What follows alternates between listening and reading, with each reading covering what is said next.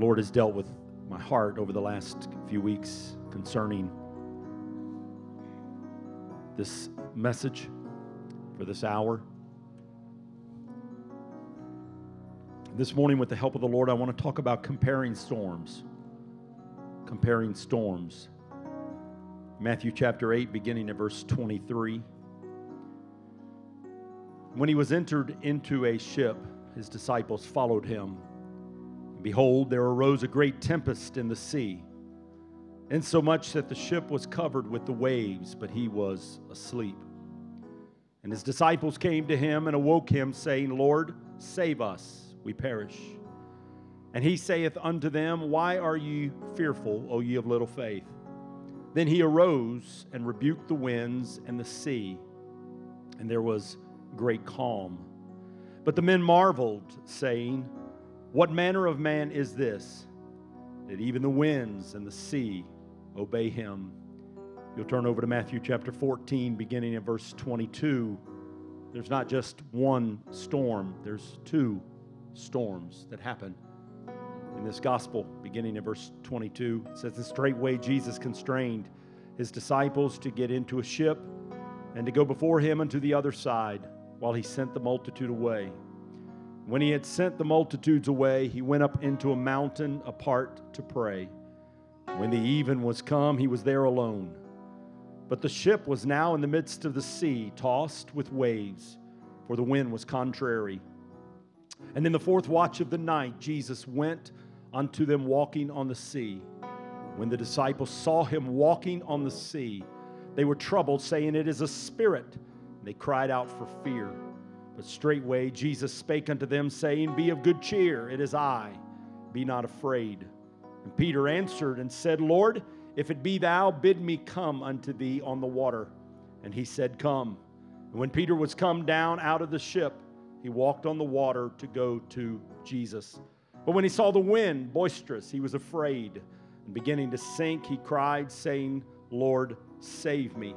And immediately Jesus stretched forth his hand and caught him and said unto him, O thou of little faith, wherefore didst thou doubt?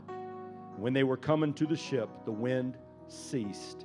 Then they that were in the ship came and worshipped him, saying, Of a truth, thou art the Son of God. I'm going to ask you to leave your Bibles open, stretch your hand this direction, pray God's special blessing and anointing upon your pastor this morning to be able to minister uh, the Word of God. Pray with me, would you, Father? I bless you today. I thank you for the privilege to be in your house, to lift up your name. I thank you for strength that comes from the Lord. And I pray right now, Lord, that you would touch my mind and my heart, that you would, Lord, communicate through this vessel the truth of the Word. Lord, encourage someone today, remind them of your faithfulness, your consistency, your commitment to them. May they be strengthened with strength that only comes from heaven. Lord, I, I pray for your anointing upon my mind and upon my heart, upon my emotions. I pray for every heart to hear and receive the word of God today with gladness. I give you thanks and I give you praise for these blessings in Jesus' name. And the church said, Amen, amen, and amen. Thank you, Pastor Tony. Comparing storms.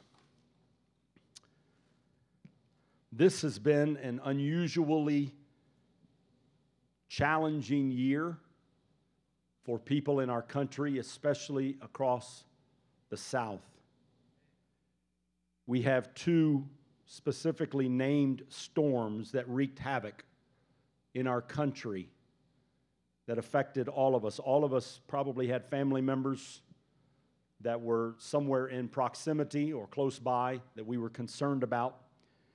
Those were two named storms, Harvey and Irma. This was a record year, apparently, for this kind of activity, and it wreaked havoc in people's lives, creating emotional and, and spiritual and relational storms as a result Uh, all kinds of problems came from it. Some were even predicting that this was the end as a result of all of the natural disasters because it was so widespread and so intense. Both of the storms were massive, and both storms produced tornadoes that spun out of the storms. Yet each one had some unique and different characteristics about them. While one was coming over the Gulf Coast waters, the other was coming from the Atlantic side. They absolutely ravaged the southern part of our country. Even if you didn't have family there, when you went to the gas pump, you felt the pain uh, of those hurricanes' effects. As I began to process that, I began, I was reminded that life in general can be very much like these mind blowing storms that have recently devastated our great country.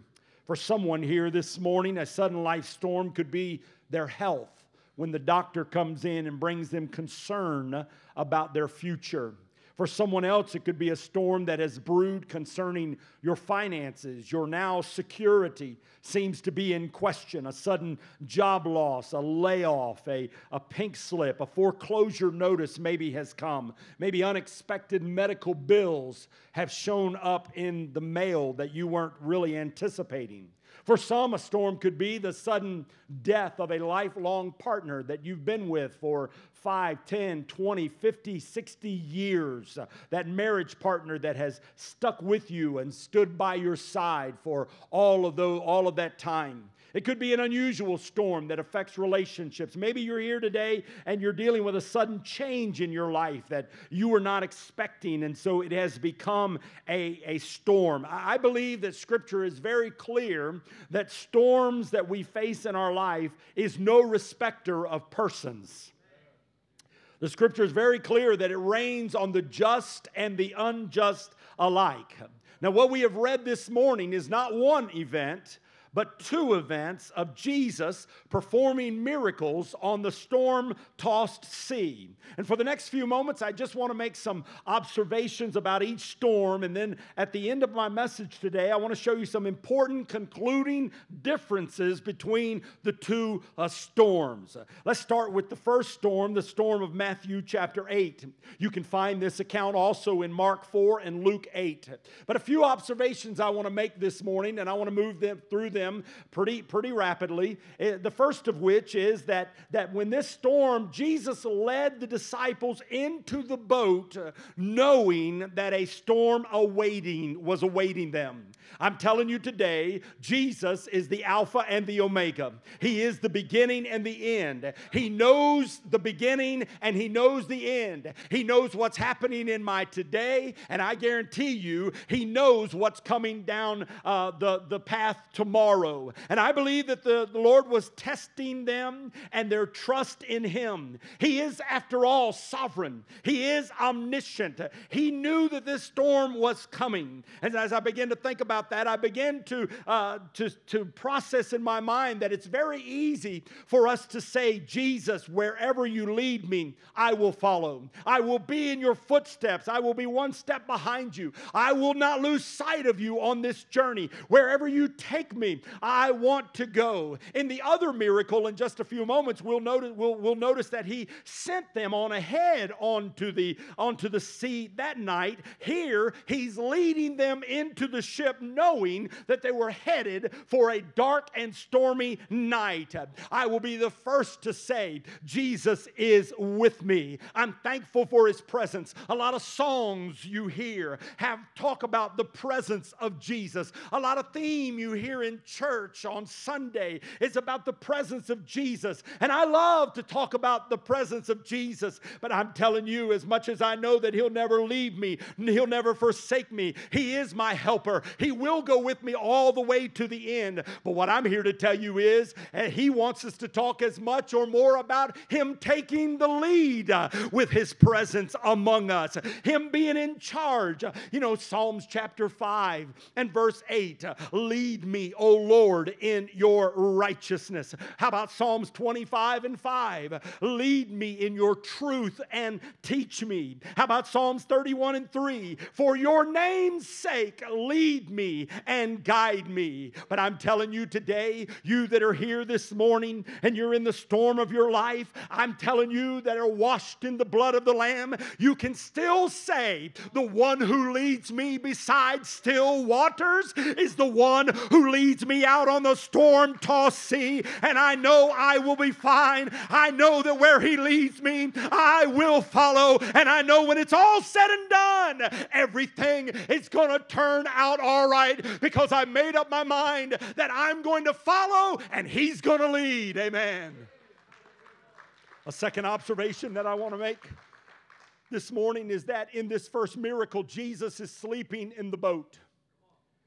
He led the disciples out, first of all, and then he's sleeping in the boat.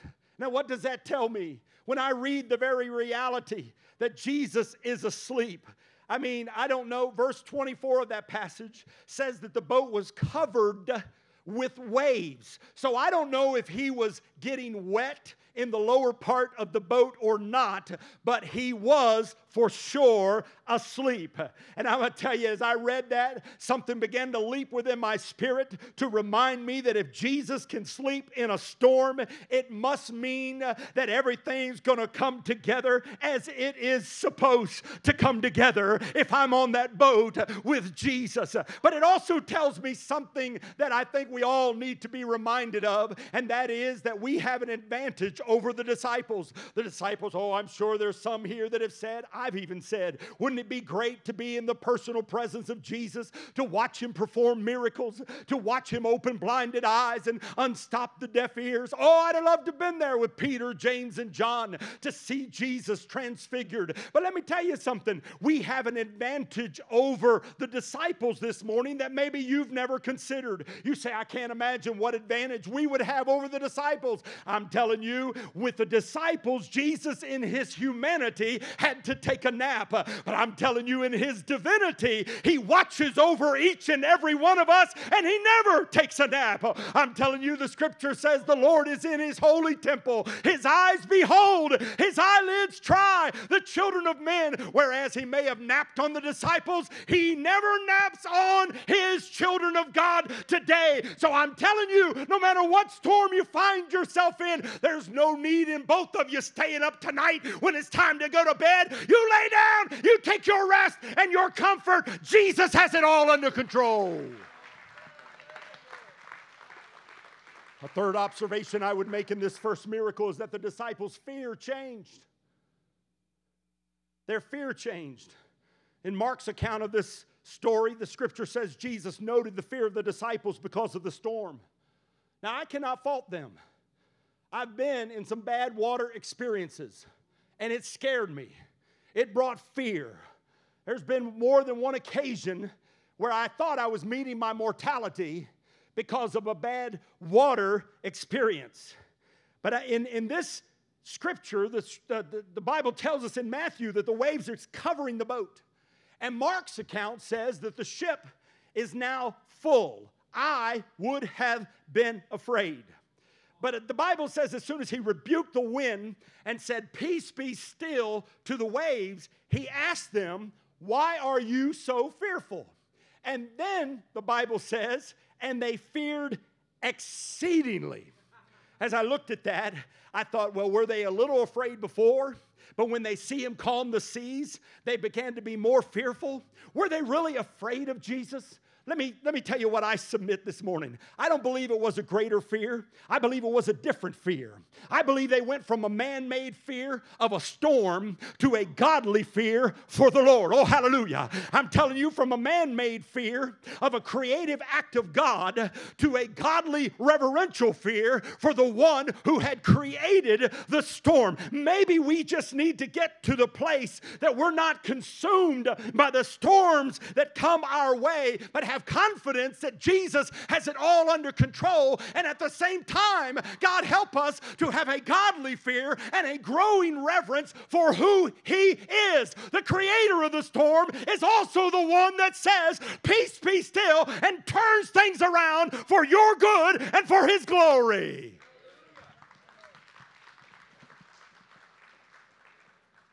Now, let me quickly get to the storm of Matthew 14. There's two storms. I guess just a few weeks had gone by. We're not really sure how long it's been since the first storm. You would think that they would not endure any more storms. You know, one and done. But how many of you know today that sometimes it isn't weeks that separate the two storms that come into our lives? Sometimes it can be days. Sometimes it can be hours between the storms. You can wake up one morning thinking it's an everyday, ordinary day, and by the end of the day, you've been through two or three major events in your life that have turned your world upside down. Let me make some observations from this storm. In this storm, the first thing I would want to say is that Peter made the move. Jesus is not with him, but he comes walking to him on top of the water. And the scripture says that Jesus said, Lord, if that's you, bid me come. And the Lord said, Come. And so Peter come down out of the ship. Peter walked on water. Peter walked on the water to Jesus. He was willing to get out of the boat, and I'm telling you, his intentions were to walk to Jesus. I would really, want to drive this point home right here. His intentions were not to escape the storm, his intentions were to get to the Lord. I believe I need to say that again. His intentions were not to get away from the storm and his responsibility of helping bail water out of the boat. Sister Debbie, his intentions were to get to the Lord. I'm telling you, if we would only get that in our spirit and in our heart, if we would only embrace that, that when a storm comes our way, could it be that by the sovereign providence of God, that He's just looking for you to stop what you're doing and run to the Lord, for He's the one that's got it all under control. Oh, there's always critics. There's always armchair quarterbacks that would say Peter had little faith. But the truth is, is Peter left the boat. He had more faith than the rest combined. For as they feared for their lives, he simply was determined to get to the Lord. His problem was not his lack of faith, his problem was he became self sufficient after he started walking on the water. He thought more high. he thought more highly of himself than he ought, and he took his eyes off the Lord. I'm telling you, you can have confidence in your faith. And if you always remain dependent upon Jesus, you can walk the waters of adversity and always overcome.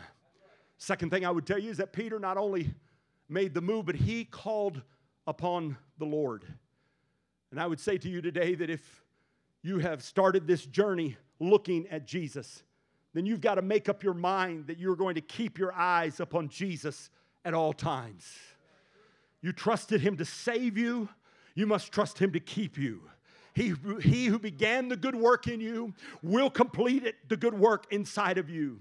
Peter started to sink, and some of us righteous critics would probably put him down for it. But I want you to notice this that when he needed help, even though he became self sufficient, when he needed help, when he started to sink, he did not call for James or John to throw him a rope or throw him a life preserver. He cried out, Lord, save me. I'm telling you, the same God that saved me from my sins is still saving me in every circumstance, in every situation, in every storm. He will never leave me, He will never forsake me. He's my helper.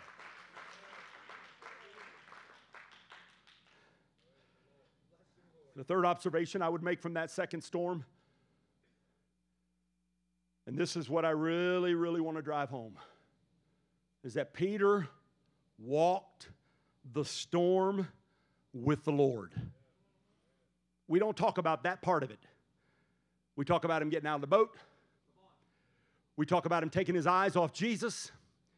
But we do not talk about this part of the miracle near as much as we should. We need our faith to grow up.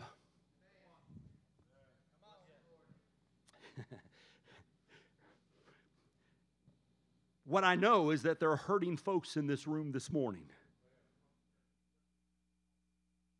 There are people under the sound of my voice that are facing storms like you've never faced before. You don't like the change, you don't like the pain. There's, it, it, life has become stormy for you. But the scripture says after Peter reached out his hand and Jesus took his hand, together they walked the stormy waters back to the boat. Jesus did not calm the stormy waters till later. In verse 32, it says, And when they were come into the ship, the wind ceased. What's your, what's, what's your point here? Here's the point Jesus has the power to say, Peace be still, as a response to your faith. But Jesus also has the power to say, Take my hand. We're going to walk these stormy waves together.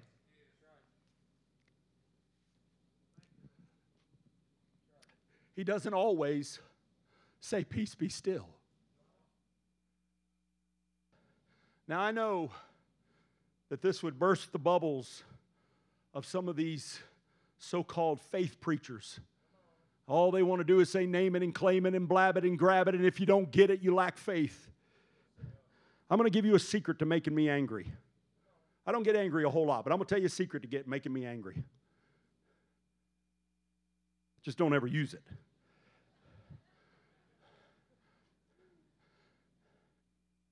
But after having come through in the early part of our marriage four miscarriages, you let me stand in the presence of someone that looks at a young couple that has just come through a miscarriage and say to them, because you didn't have enough faith, that child perish. You want to get me riled up? You want to get me bowled over? I tell you, I look back to this day and I'm thankful for the miracle son that I have. And I'm thankful for the four that God needed over in glory more than they needed over in this earth. You say, Well, I don't know how far along were they? When did they become a soul? I'm telling you, before they were formed in their mother's womb, they were a soul created in the image of God. I may have one here, but I got five total. And I wish I could understand Brother Turpin, I wish I could understand why God just didn't say, Peace be still. But one thing he did say no matter what happens on earth, no matter what happens in your wife's health, no matter what happens in your family, one thing I can promise I may not always say peace, be still, but one thing's for sure every time you reach up your hand, my hand is going to be there to grab onto, and we can walk every stormy wave together.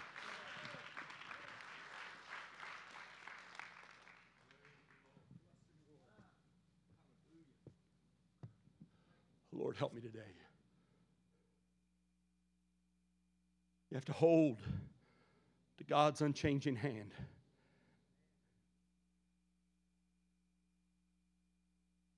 You see, a couple of concluding observations that I want to make to you, and I really want to make sure you get this if you don't get anything else.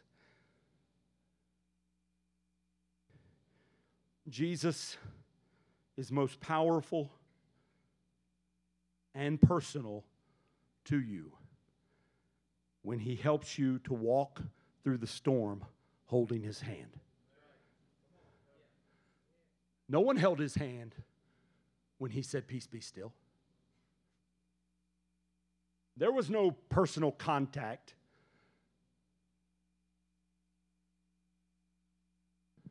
But when Jesus didn't calm the storm, Peter put his hand in the hand of the Lord. and they walked the storm together.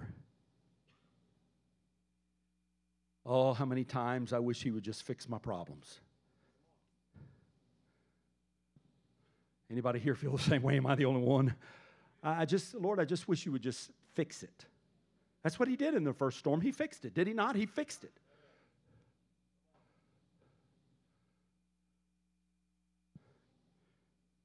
Have I been here long enough to get a little personal here?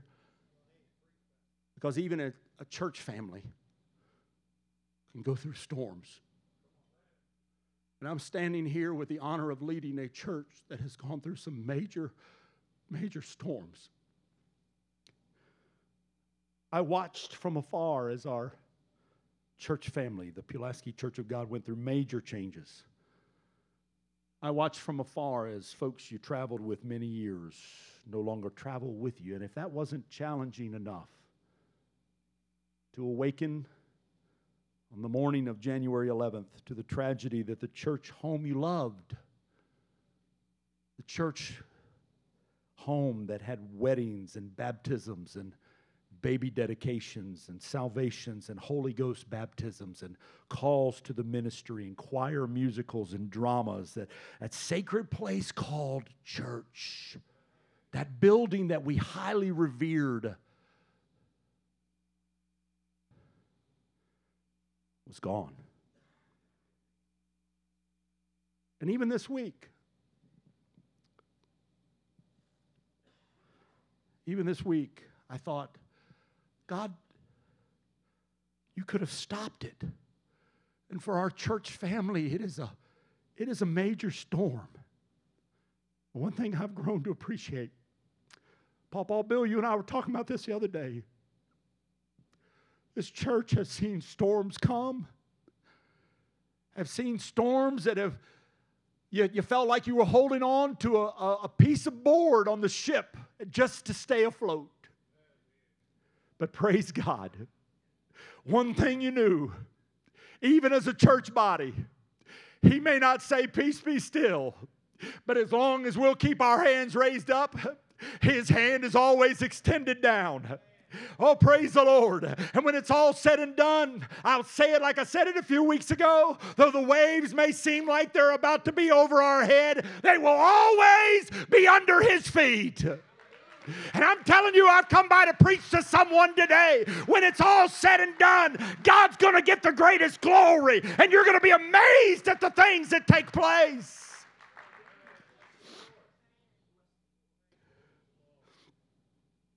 One more thing I have to share. This just really jumped off the pages at me when I was comparing, contrasting these two storms. In the first storm, when he arose from his slumber and said, Peace be still, this is what they said. What manner of man is this that even the winds and the sea obey him?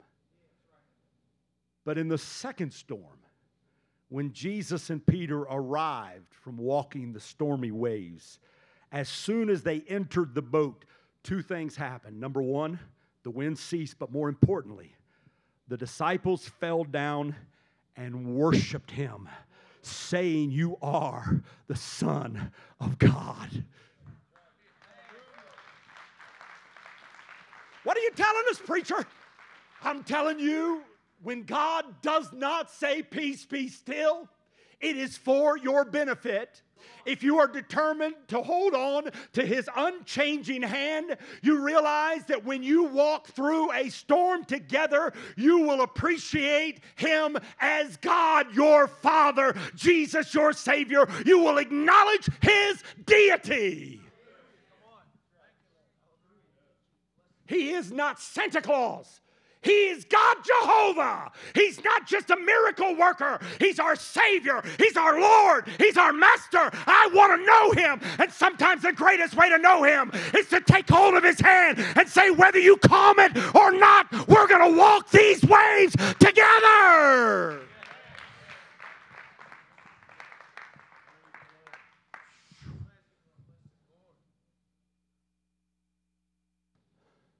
They questioned in the first storm.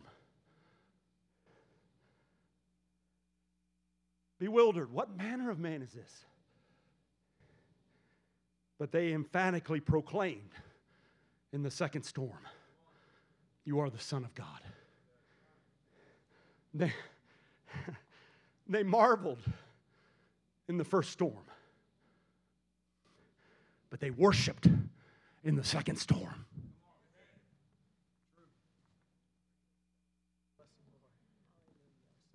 She's laying in a hospital in Chesapeake General today, 78 years old. The woman that brought me into this world, that went to the throes of death. I was 10 and a half pounds, 23 inches long. I tell people I've only grown four feet since I was born. and have all the stuff that they have today. She went to the throes of death to bring me into this world. And I've watched her go through thyroid cancer and I've watched her go through ovarian cancer. I watched her go her life go down to the to the very gates of death because of the chemotherapy and the effects.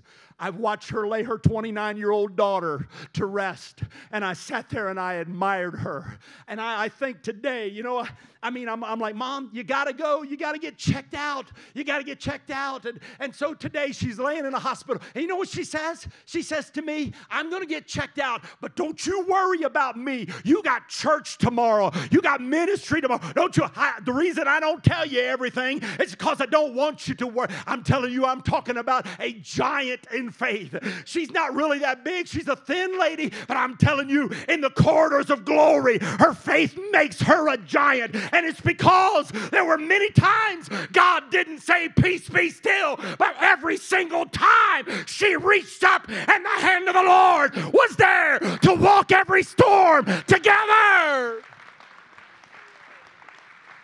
Hallelujah.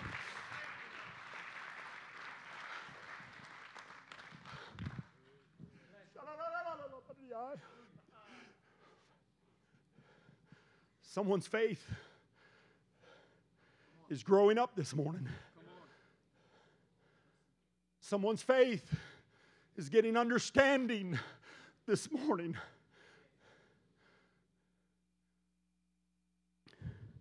You're here and you're in a storm.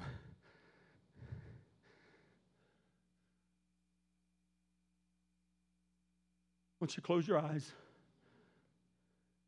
And I want you to listen to the words of this song if you feel so inclined, to come and ask the Lord to speak peace over your storm, then I want you to come. But I also want you to understand that your faith is not fragmented. If He says, you know what, I may not say peace be still today, but I do want you to reach up your hand and take hold of mine and let's walk the waves together. One day, the waves will be completely calm. The wind will stop, and it will be for all of eternity. So, Lord, I'm asking you today to say, Peace be still to my storm. But I realize that as I'm coming, as I'm praying that prayer, you may say, Not now, just take my hand. He may not always say, Peace be still, but he will always say, Take my hand.